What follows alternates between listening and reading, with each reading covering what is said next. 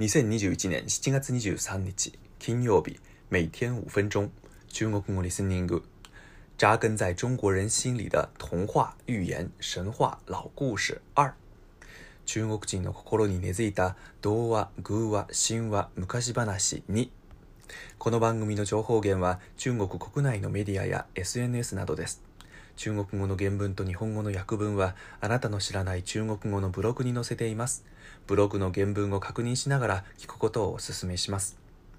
今日のリスニング。大家好。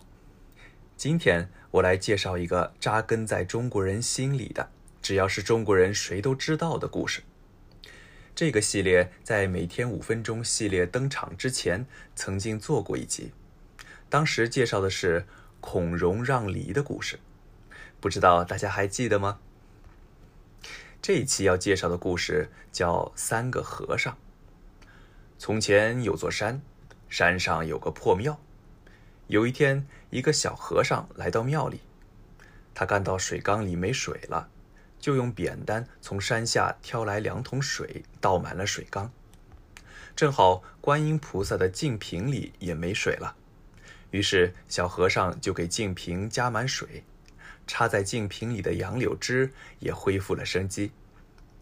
在那之后，小和尚便住在了庙里，每天挑水、敲木鱼、念经，夜里不让老鼠来偷东西，生活过得安稳自在。不久来了个瘦和尚，他可急了，一到庙里就把水缸里剩下的水都给喝光了。小和尚让他去挑水。瘦和尚不愿意一个人去，觉得太吃亏了，便让小和尚和他一起去挑。两个人抬着一个水桶去山下取水。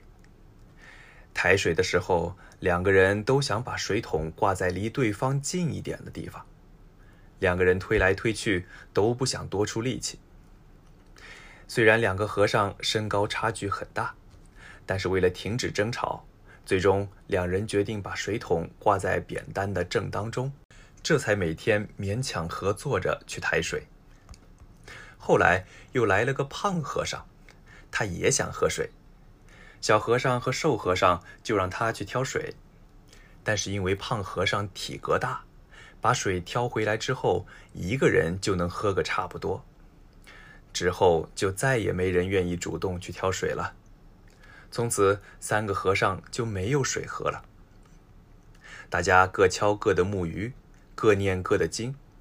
观音菩萨的净瓶也没水了，杨柳枝也枯萎了。夜里，老鼠出来偷吃东西，途中打翻了蜡烛台，寺庙燃起了熊熊大火。三个和尚这才恍然大悟，一起合作从山下挑来水，扑灭了大火。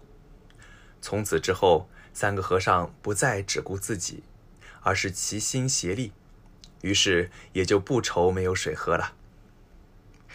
一个和尚打水吃，两个和尚挑水吃，三个和尚没水吃，这就是人尽皆知的三个和尚的故事。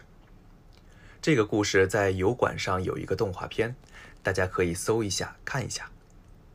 顺便说一下，中国有一首同名的著名儿童歌曲。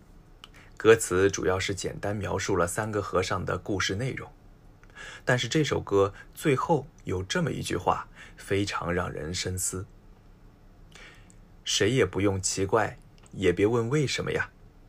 几千年的奥妙，谁也不会说破，谁也不会说破。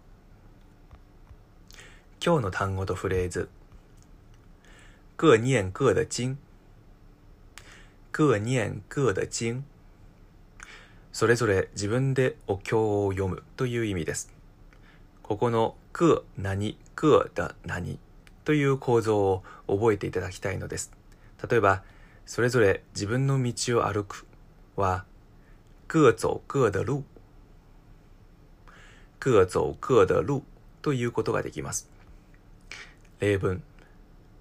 竟然忘了我的生日。那好，今后咱们各做各的饭，别指望我给你做饭。老婆大人，我错了，竟然忘了我的生日。那好，今后咱们各做各的饭，别指望我给你做饭。老婆大人，我错了。亚库本，わたしの誕生日を忘れただと。わかった。これからは自分で自分のご飯作ろう。あなたの分を作ってくれると思うな。ハニー様、俺が悪かった。以上です。良い一日を。祝大家每天过得快乐，再见。